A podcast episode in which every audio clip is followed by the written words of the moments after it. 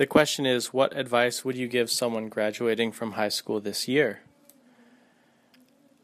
If I had the chance to tell someone what I really thought um, about pursuing uh, a certain path after high school, I would probably say that I'm not sure about the value of higher education compared to the price tag.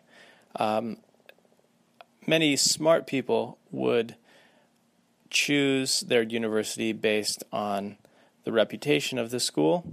After all, the school's reputation and ranking really do benefit uh, the people who are most successful um, in in terms of uh, monetary success in careers.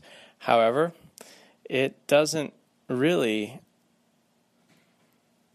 always have such a great uh, influence on someone's life.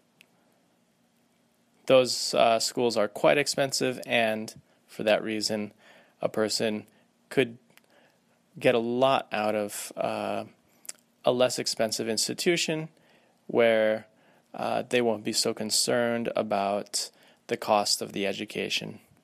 I would even say perhaps choosing a profession that doesn't require a university education may be more lucrative to a certain extent, especially in one's early career.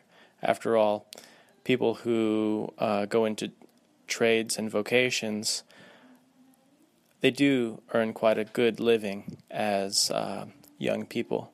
People who graduate university and begin a career looking for something like consulting management or finance, um, yeah, they might be off to a good start in some cases, but not in all cases.